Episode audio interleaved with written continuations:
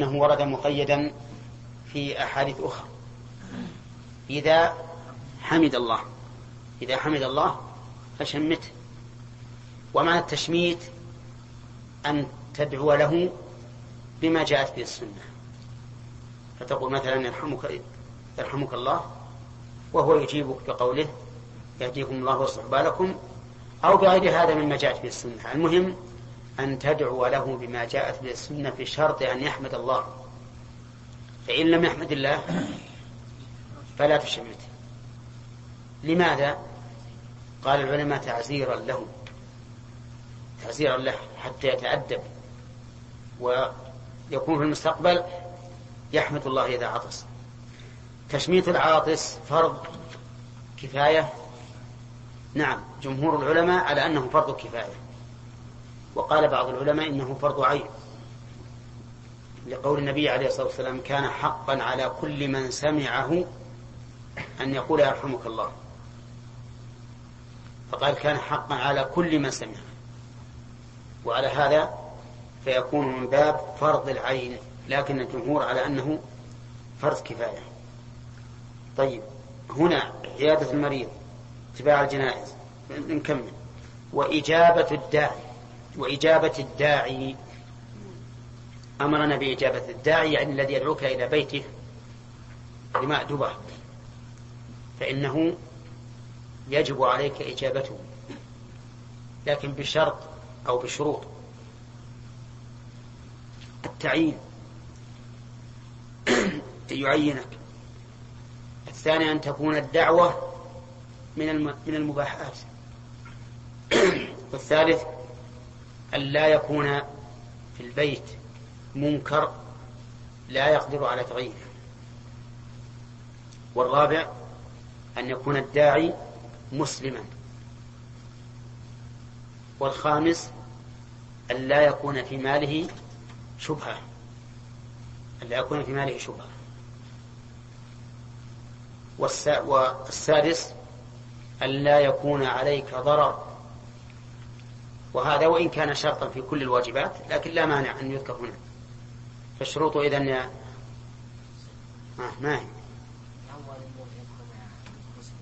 نعم. الداعي مسلم.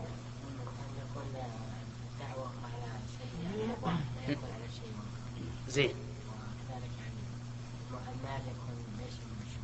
نعم.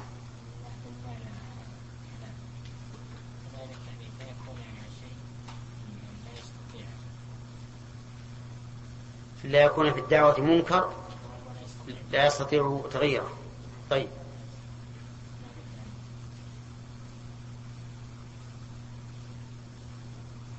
نعم. التعيين أن يعينه. باقي واحد.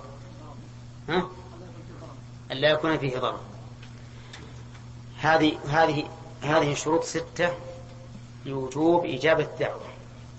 وذهب الجمهور إلى شرط سابع وهي أن تكون الدعوة للعرس. الدعوة للعرس. وقالوا إجابة غير العرس ليست ليست بواجبة. لكن ظاهر النصوص الوجوب. وهل الإجابة حق لله أو حق للداعي؟ الجواب هي حق لله بأمر الله.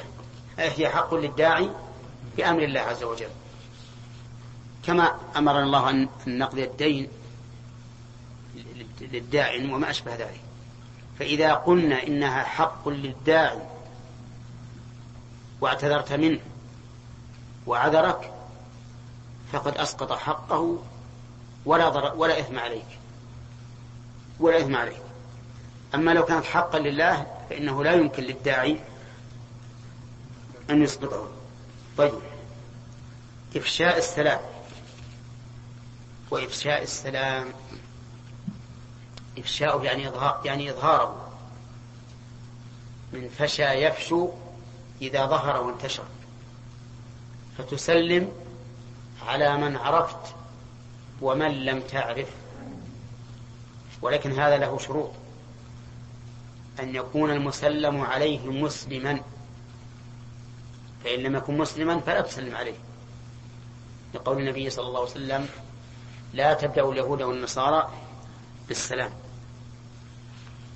والثاني ألا يكون ألا يشرع هجره.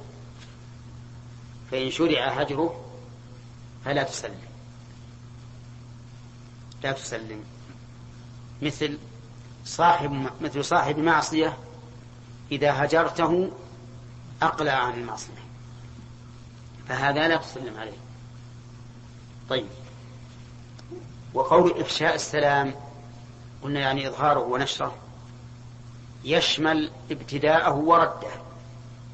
يشمل ابتداءه ورده لكن ابتداءه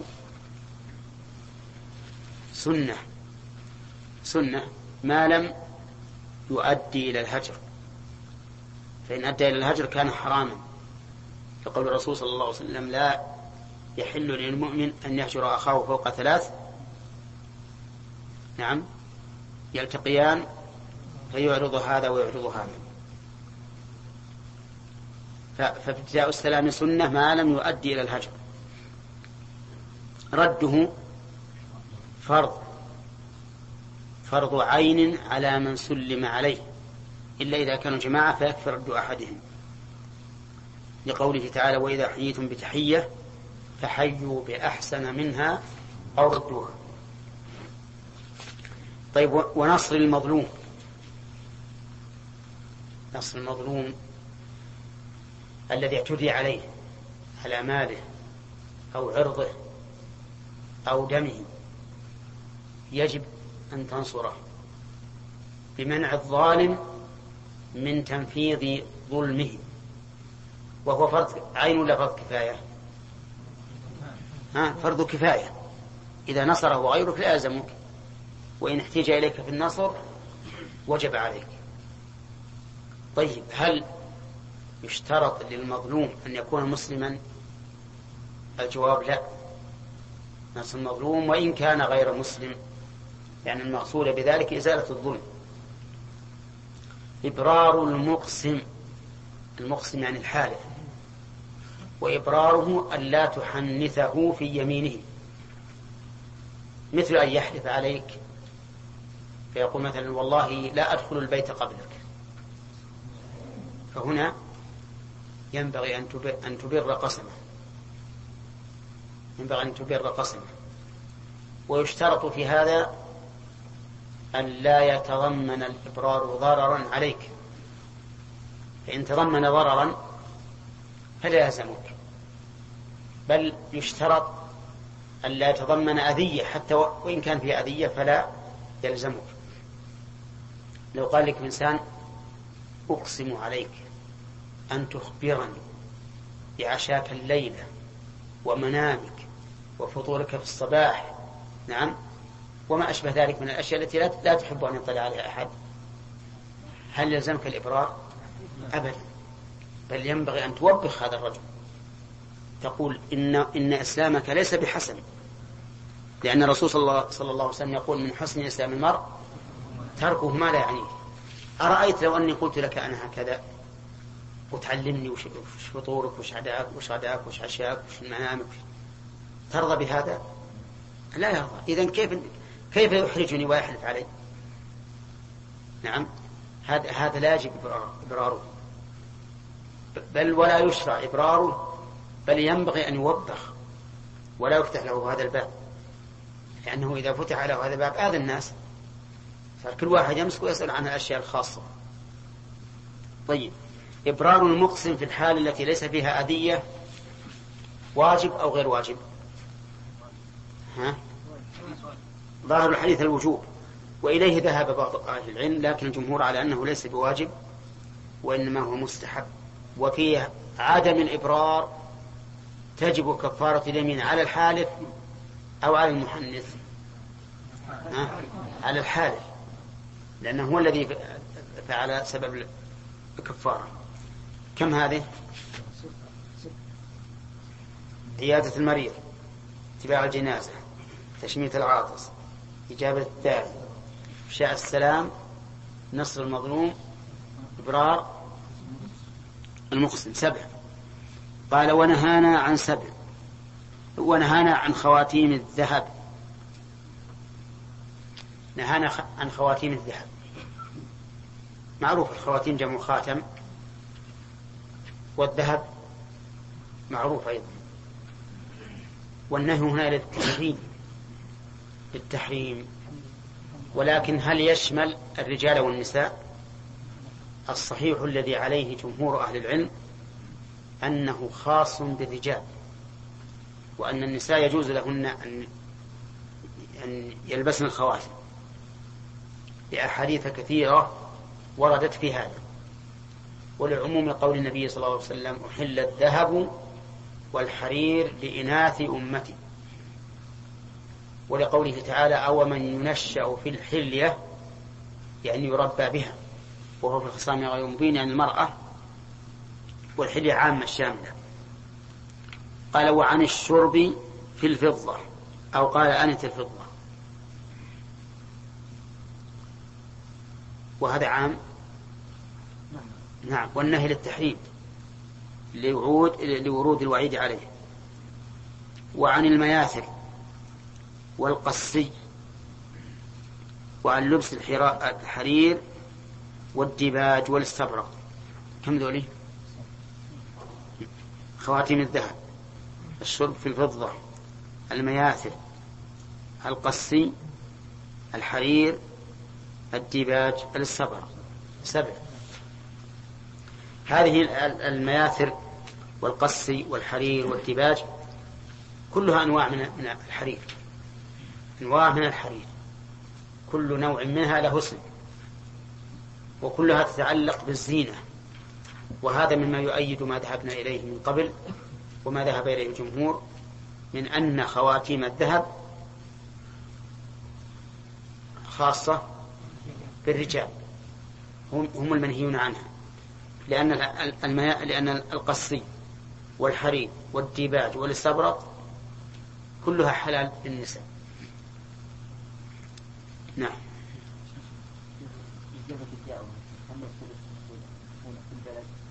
أو نقول إذا المطلوب ولا خارج البلد الظاهر لابد أن تكون في البلد. لأن كون الإنسان يحتاج إلى سفر فيه مشقة وتفويت مصالح كثيرة. ولهذا اشترطنا عدم الضرر. نعم.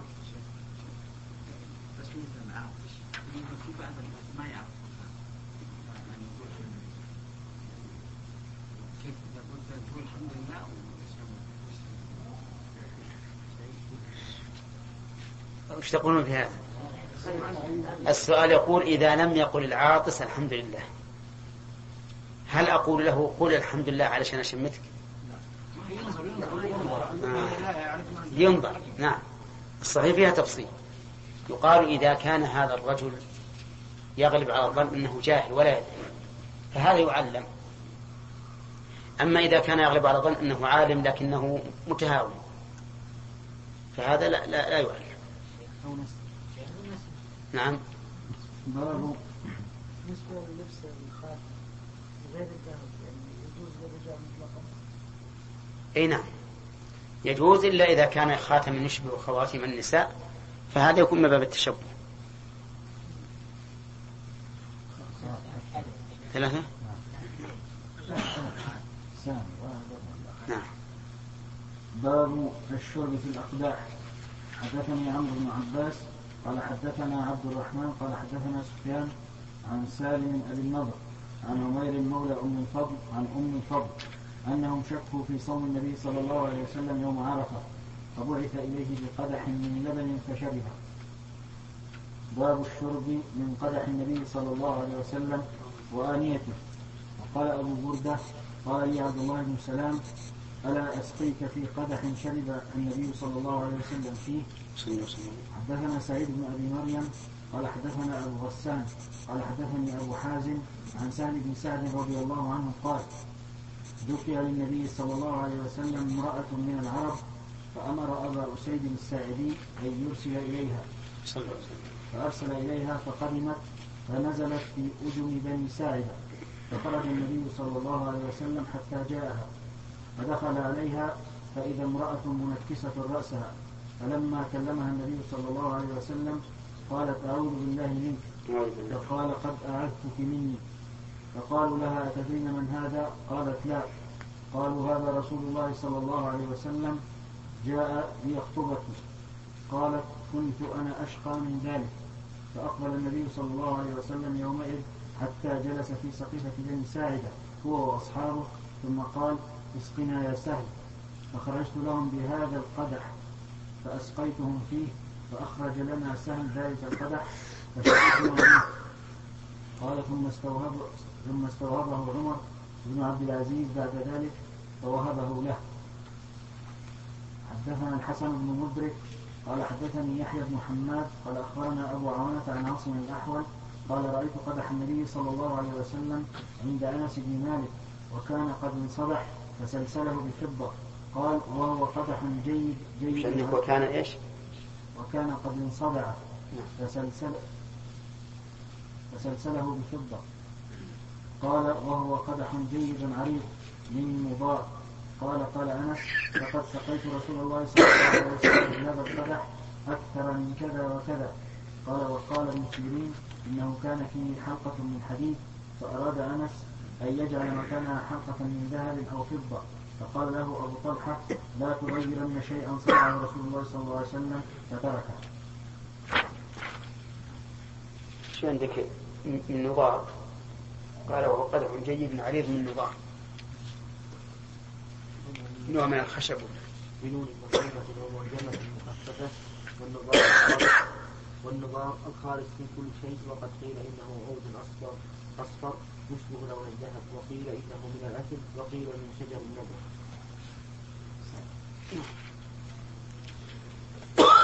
نعم. باب شرب البركة والماء المبارك. حدثنا قتيبة بن سعيد قال حدثنا جرير عن الأعمش قال حدثني سالم بن أبي الجعد عن جابر بن عبد الله رضي الله عنهما هذا الحديث. قال قد رأيتني مع النبي صلى الله عليه وسلم وقد حضرت العصر وليس معنا ماء غير فضلة فجعل في إناء فأتي النبي صلى الله عليه وسلم به فأدخل يده فيه وفرج أصابعه ثم قال حي على أهل الوضوء البركة. من الله فلقد رأيت الماء يتفجر من بين أصابعه. فتوضأ الناس وشربوا فجعلت لا آل ما جعلت في بطني منه. فعلمت أنه بركة. وفي جابر كم كنتم يومئذ؟ قال ألفا وأربعمائة. تابعه عمرو بن دينار عن جابر. وقال حسين وعمرو بن مرة عن سالم عن جابر خمس عشرة. خمس عشرة ومئة وتابعه سعيد بن مسيب عن جابر. خمسة عشرة مئة. يعني ألف وخمسمائة نعم, نعم. خمسة عشرة مئة وتبعه هذا لا أقول لا يتنافى. مع قوله ألف وأربعمائة لأن العرب تحذف الكسر أو تجبر الكسر. فعلى رواية 400 يكون من باب حذف الكسر. وعلى 1500 من باب من باب جبر الكسر. وفي هذا الحديث آية من آيات النبي صلى الله عليه وسلم وهو تفجر الماء من بين أصابعه. وهذه الآية أقوى من الآية التي تكون في عصا موسى. لأن عصا موسى يضرب به الحجر فيتفجر ماء. ولكن ها ولكن هذا الماء صار يتفجر من الإناء الذي انفصل من من الأرض ولم تجري العادة بأن يخرج الماء من الأقداح. وأما الحجارة فإن الماء فإن الماء قد يخرج منها كما قال الله تعالى وأن من الحجارة لما يتفجر منه الأنهار وإن منها لما يشقق فيخرج منه الماء فالحاصل أن في هذا آية من آيات النبي صلى الله عليه وسلم في هذا الحديث وما أكثر آيات رسول الله آيات رسول الله صلى الله عليه وسلم. وفيه أيضا جواز التبرك بالماء المبارك لفعل جابر رضي الله عنه. ولكن هل نتبرك بماء غسل به رجل نعتقده من أولياء الله؟ لا. بل هذا خاص بالرسول صلى الله عليه وسلم. هنا.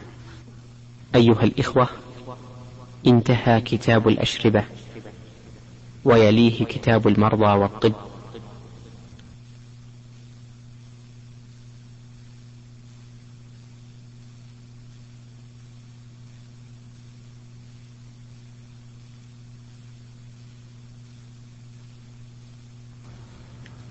الله الرحمن الرحيم. الحمد لله والصلاة والسلام على رسول الله. قال البخاري رحمه الله تعالى كتاب المرضى. باب ما جاء في كفارة المرض. قول الله تعالى عندنا كتاب الطب. المرضى والطب. المرضى والطب؟ نعم. المرضى طيب. نعم. قول الله تعالى من يعمل سوءا يجزى به حدثنا ابو اليمان قال بسم الله الرحمن الرحيم. يقول المؤلف كتاب الطب أو كتاب المرضى والطب. والمرضى جمع مريض والمرض اعتلال الصحة. وينقسم إلى قسمين مرض بدني ومرض قلبي. فالمرض البد- البدني ما يصيب البدن من الأعراض. خل خليك مكانك. ما يصيب البدن من الأعراض التي تخرجه عن الاعتدال الطبيعي. وهذا أمر سهل. بالنسبة للقسم الثاني وهو المرض القلبي وهو ما يجيب وهو ما يحصل به انحراف القلب والعياذ بالله وسببه أمران إما شبهة وإما شهوة. إما شبهة تعتري القلب بحيث يلتبس عليه الحق بالباطل فلا يميز. بل ربما يرى الحق باطلا. والباطل حقا والعياذ بالله. وإما شهوة أي سوء قصد أي سوء قصد. يريد الإنسان خلاف ما يريده الله منه. والله تعالى يريد منا أن نعبده. فيكون في هذا الإنسان في قلبه إرادة منحرفة مخالفة لما يريد الله منه. وهذا هو المرض. وهذا المرض هو المرض الخطير الذي به تفسد الدنيا والآخرة. قال الله تعالى ظهر الفساد في البر والبحر بما كسبت أيدي الناس. وقال تعالى ولا تفسدوا في الأرض بعد إصلاحها. قال العلماء أي بالمعاصي لأن المعاصي سبب الفساد والمعاصي إنما تأتي من أمراض القلوب. والشيء الذي يهم المؤمن هو هذا أعني مرض القلب. فما دواؤه؟ دواؤه يكون بحسب سببه. فسبب الشبهة فما سببه الشبهة؟ دواؤه العلم. العلم المتلقى من كتاب الله وسنة رسوله صلى الله عليه وسلم. وكلما ازداد الإنسان علما زالت عنه الشبهات واستنار قلبه وصار يميز بين الحق والباطل إما بدراسة العلم وتلقيه وإما بنور يقذفه الله سبحانه وتعالى في قلب الإنسان. أحيانا يوفق الإنسان للصواب وإن لم يكن درس علما ومنه ما جرى لعمر بن الخطاب رضي الله عنه في موافقته للصواب في عدة مسائل. ومنه ما يجعله الله تعالى في قلب الإنسان أحيانا من الفراسة التي يميز بها بين النافع والضار. فهذا هو دواء الشبهة العلم والتعلم ونشر العلم والدعوة إلى الله. وأما السبب الثاني وهو الشهوة أن يريد الإنسان ما لا يريده الله منه فدواؤه الابتهال إلى الله تعالى والإنابة إليه والإلحاح عليه بالدعاء سبحانه وتعالى أن يصرف قلبك إلى طاعته. كما قال النبي عليه الصلاة والسلام ما من قلب من قلوب بني آدم إلا وهو بين أصبعين من أصابع الرحمن.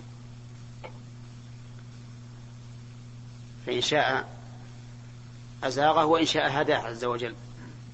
ثم قال الرسول عليه الصلاة والسلام اللهم مصرف القلوب صرف قلوبنا إلى طاعتك. فهذا الثاني دواؤه الابتهال الله والرجوع إليه وحسن القصد.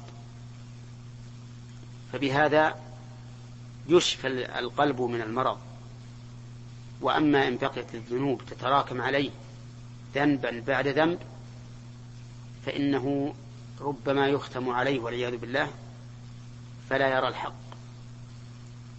واستمع إلى قوله تعالى إذا تتلى عليه آياتنا قال أساطير الأولين.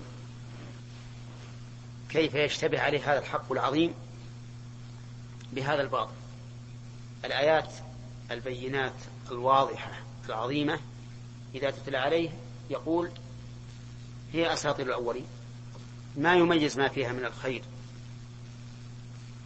والصدق والعدل بل يقول هي أساطير الأولين. يقول الله عز وجل كلا يعني ليست أساطير الأولين ولكن بل ران على قلوبهم ما كانوا يكسبون فلم يروا الحق. أكثر الناس اليوم يعنون بالمرض في القسم الأول وهو مرض الأبدان يعنون به. دفعا ورفعا فتجدهم يتخذون الوقايات الكثيرة منه. ويحذرون الناس من أسبابه وإذا وقع حرصوا غاية الحرص على رفعه. وهم لا يلامون على هذا بل هم مأمورون بهذه الأمور. لكن كونها يفضل كونها تفضل على أدوية القلوب وإزالة أمراضها هذا هو البلاء. فتجد الإنسان مثلا قلبه مريض لا يعرف الحق ولا يستنير به ولا يحاول طلب الشفاء من هذا المرض. وإذا أصيب بزكام معتاد يعرف أنه يعرض ويزول ذهب يطرق باب كل طبيب لعله يشفى من هذا المرض. وهذه مصيبة. مصيبة أصابت المسلمين اليوم حتى صاروا كالكفار في كونهم يؤثرون الحياة الدنيا ويغفلون عن الآخرة إلا من عصم الله عز وجل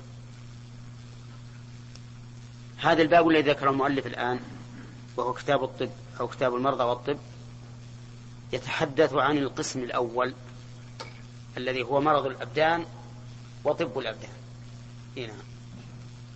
ثم قال باب ما باب ما ما قرأنا إلى الآن. باب ما جاء في كفارة المرض. كفارة المرض يعني معناه أن المرض يكون كفارة. هذا مراد. ثم استدل بقوله تعالى من يعمل سوءا يجزى به. يعني إذا عمل الإنسان سيئة في الدنيا فإنه يجزى بها فيكون هذا الجزاء كفارة لهذا ال... لهذا السوء الذي عمله. كما جاء في الحديث الصحيح أنه ما من مسلم يصيبه هم أو غم حتى الشوك أو أذى حتى الشوكة يشاكها إلا كفر الله به عنه. نعم. نقرأ. نقرأ. بعد الحديث. نعم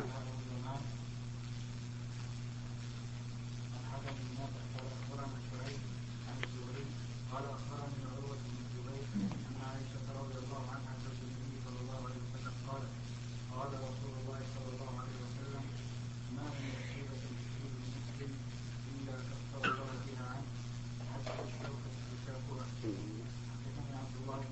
عندك الشوكة بالرفع كسر نعم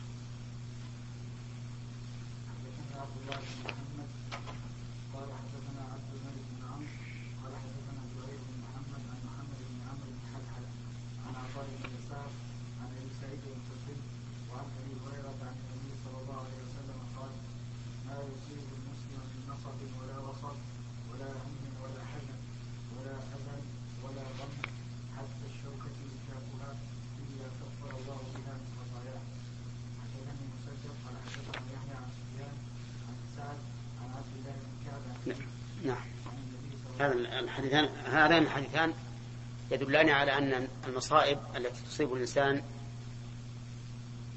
من أي نوع من المص- المصائب يكفر الله بها عنه الخطايا. وهذا من نعمة الله سبحانه وتعالى أن الله لا يجمع العبد جزاءين جزاء في الدنيا وجزاء في الآخرة. نعم يا غانم. نعم.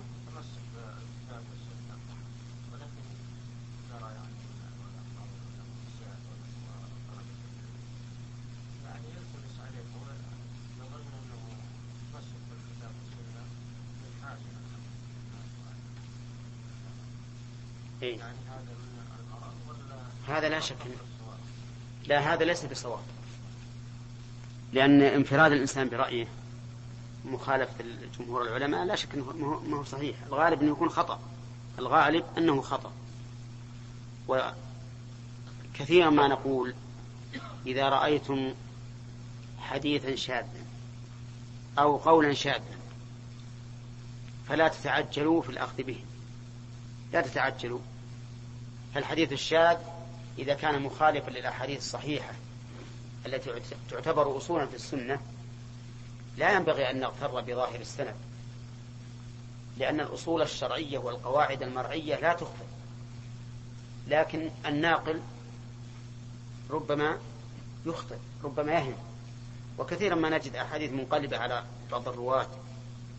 فلهذا إذا رأينا حديثا وإن كان ظاهر سنده الصحة لكنه مخالف للأحاديث الأخرى التي أصح منه يجب أن نتريث فلا نعمل به ولا ندعو إلى العمل به حتى نتأكد كذلك إذا رأينا قولا شاذا لبعض العلماء مثلا وأن الجمهور على خلافه فيجب أن نتريث لا في العمل به ولا في الدعوة إليه حتى يتبين. فمثلا إذا رأينا هذا القول خالف الجمهور نقف ننظر كيف جمهور العلماء يخالفون هذا القول؟ لماذا؟ حتى يتبين الأمر. وإذا تبين الأمر فلا بأس أن نخالف جمهور العلماء إذا تأكدنا أن هذا القول هو الصحيح.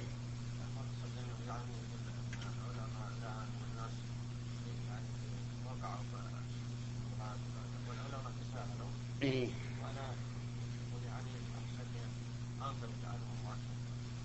والله ما أرى هذا. أنا أرى أنه, إنه يختلط بالناس والعلماء المتساهلون يتكلم معهم. وينظر وش وجهة نظر نظرهم قد يكون الصواب معهم. وقد يكون الصواب معه فينبههم. حتى العلماء الإنسان بشر. مهما بلغ الإنسان من العلم ومن الفهم والعقل فهو ناقص.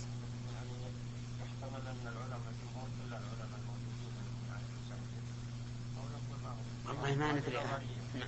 هذا إذا كان العلماء كلهم مجمعين على خلاف رأي هذا الرجل.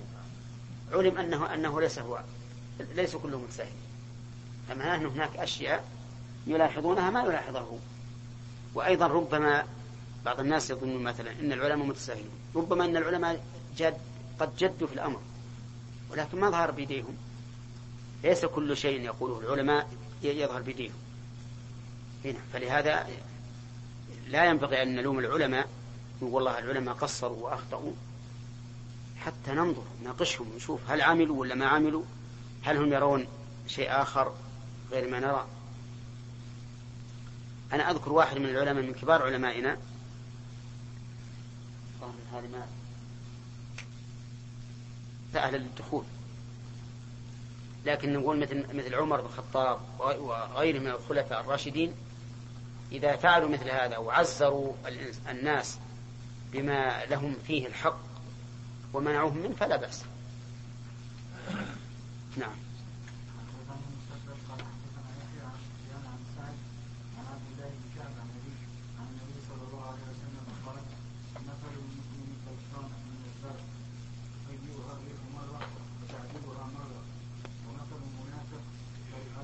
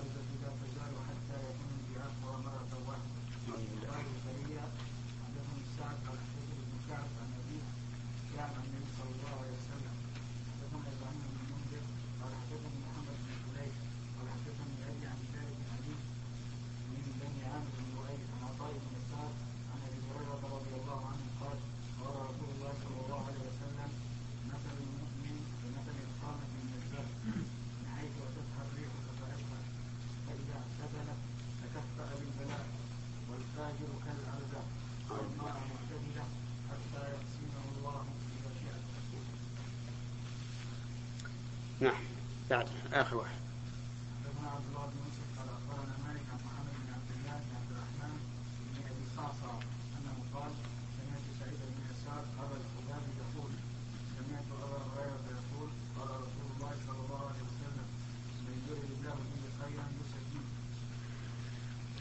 هذان الحديثان وما بعدهما يدل على أن المؤمن كخامة الزرع يعني كالزرع الغض اللين الذي لم يصل إلى حد النهاية مثل الخامة بيضاء لين تكفئه تكفاه الريح يمينا وشمالا ولا ينكسر. يميل يمينا ويميل شمالا ثم يعتدل إذا سكنت الريح. فهكذا المؤمن يصاب بالبلاء والأذى وغير ذلك فيعتدل. لأنه يعلم أن هذا أن هذا الأمر من الله عز وجل لحكمة بالغة فيذكره بما عنده من الذنوب ويرجع إلى الله. كما قال تعالى ليذيقهم بعض الذي عملوا لعلهم يرجعون. أما المنافق والعياذ بالله فإنه على العكس من ذلك. يبقى صلبا حتى تجته الرياح من أصله ولا يعتدي.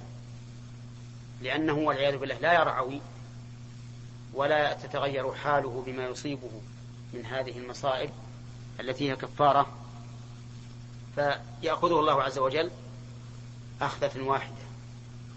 ونظير هذا قوله صلى الله عليه وسلم إن الله لا يملي للظالم حتى إذا أخذه لم يفلته. أما حديث أبي هريرة الأخير فيقول من يريد الله به خيرا يصب منه. يعني يناله بالمصائب ولكن لا يصيبه مصائب مستمرة ولكن يصيب منه ومن هنا للتبعيض. فتكون هذه المصائب خيرا له لأن عذاب الدنيا أهون من عذاب الآخرة فيلقى الله عز وجل وقد كفر الله سيئاته. أما من لا يريد الله به خيرا والعياذ بالله فإنه يمهل له. حتى يوافيه يوم القيامة ويكون العذاب هناك.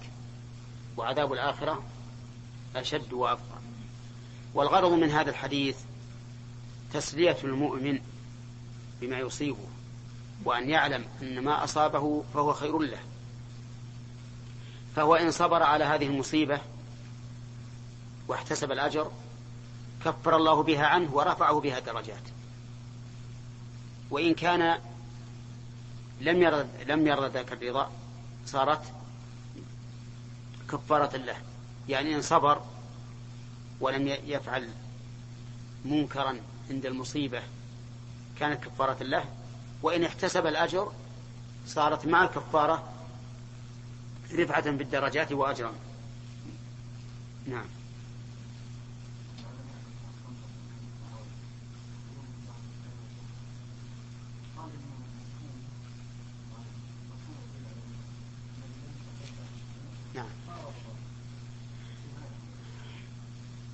لا ما هو من, من هذا من هذا لأنه قد لا يصيب الله منه ويعفو الله عنه في المستقبل. إن الله لا يغفر أن يشرك به ويغفر ما دون ذلك لمن يشاء. بخلاف الفقه في الدين فإن الفقه في الدين ضده الجهل. نعم.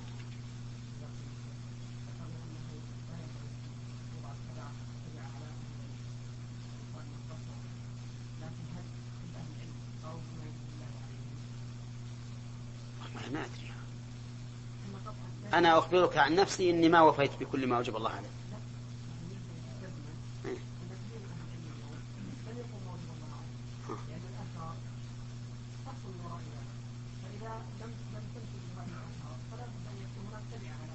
نعم. إي نعم. لا لا يكون عليه لا يجعل عليه متبع حتى ينظر. مش عندهم. حتى ينظر. طيب افرض ان افرض إن أهل العلم يعني أدوا ما يجب لكن ما حصل الأمر بيديهم وش يسوون؟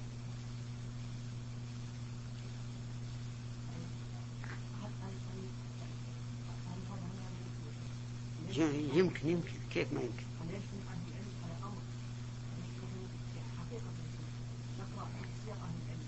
ونرى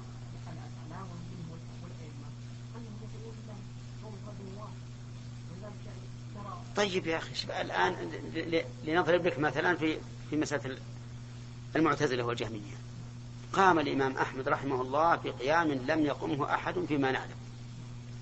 وهل تغير شيء؟ ما تغير شيء. أبدا. ما تغير إلا بعد خليفتين. لما جاء الخليفة الثالث بعد المأمون تغير لأن الخليفة تغير. يعني مو كل شيء يطلع بيدينا. بيد العلماء ولهذا الحقيقة أنا لا أشك أن فيه تقصير ما أقول ما فيه تقصير مرة لكن لا يمكن أن أن نجعل اللوم على العلماء بكل شيء.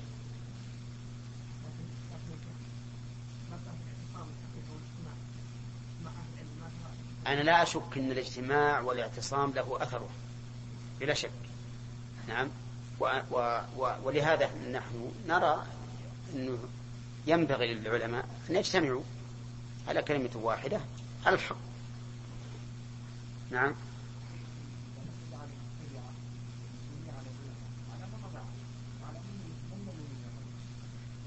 لا لا.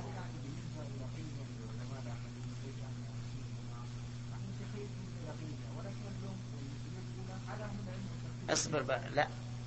أنا لست أقول أن العلماء ما عليهم تبعة لكن أقول لا تلوموا العلماء ربما أن العلماء أتوا بالواجب. وربما قصروا أحسنت. لكن هل نحكم بالتقصير؟ طيب إذا إذا رأينا أو تخيلنا أن هناك تقصيرا فالواجب أن نسأل. نقول للعلماء حصل كذا وكذا.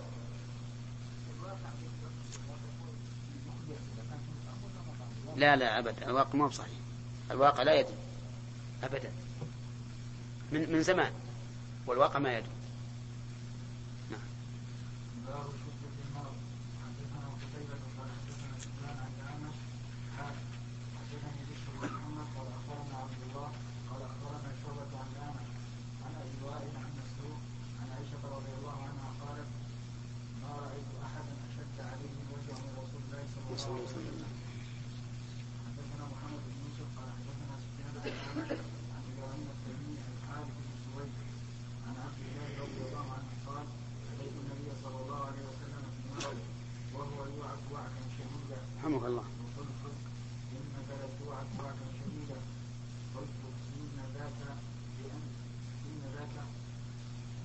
بأن لك إن ذاك بأن لك أجرا قال أجل ما من مسلم يصيبه أذى إلا حاس الله عنه خطاياه كما تحاسب له الشجر الحمد لله الحمد لله هذه من نعم الله عز وجل. والنبي عليه الصلاة والسلام كان يشدد عليه في المرض والحمى لأجل أن ينال أعلى درجة في الصبر. فإنه صلى الله عليه وسلم أصبر أصبر الناس على طاعة الله وعن معصية الله وعلى أقدار الله. فلهذا كان يشدد عليه عليه الصلاة والسلام المرض ويوعك كما يوعك الرجلان منا. لينال هذه الدرجة الرفيعة. لأن الصبر درجة رفيعة لا يمكن أن ينال إلا بأسبابه. إلا بأسباب الصبر وهو البلاء. فهذا هو الحكمة في أن الرسول عليه الصلاة والسلام يشدد عليه في المرض. نعم. أنت. أنت.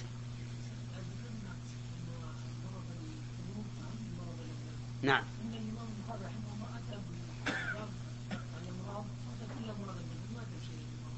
نعم لأن صحيح البخاري كله لمعالجة مرض القلوب. كل صحيح البخاري من أول إلى آخره لمعالجة المرض القلوب. نعم. نعم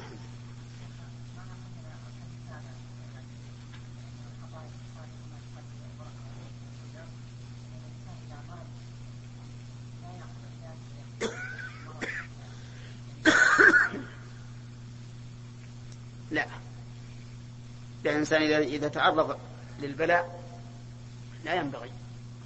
ولهذا قال الرسول لا تتمنوا لقاء العدو وصلوا الله العافية. فإذا لقيتموهم فاصبروا. حتى في المرض. كل شيء يعافيك الله منه فهذه من نعمة الله. لكن إذا أصابك فلا لا تندم هاك الندم.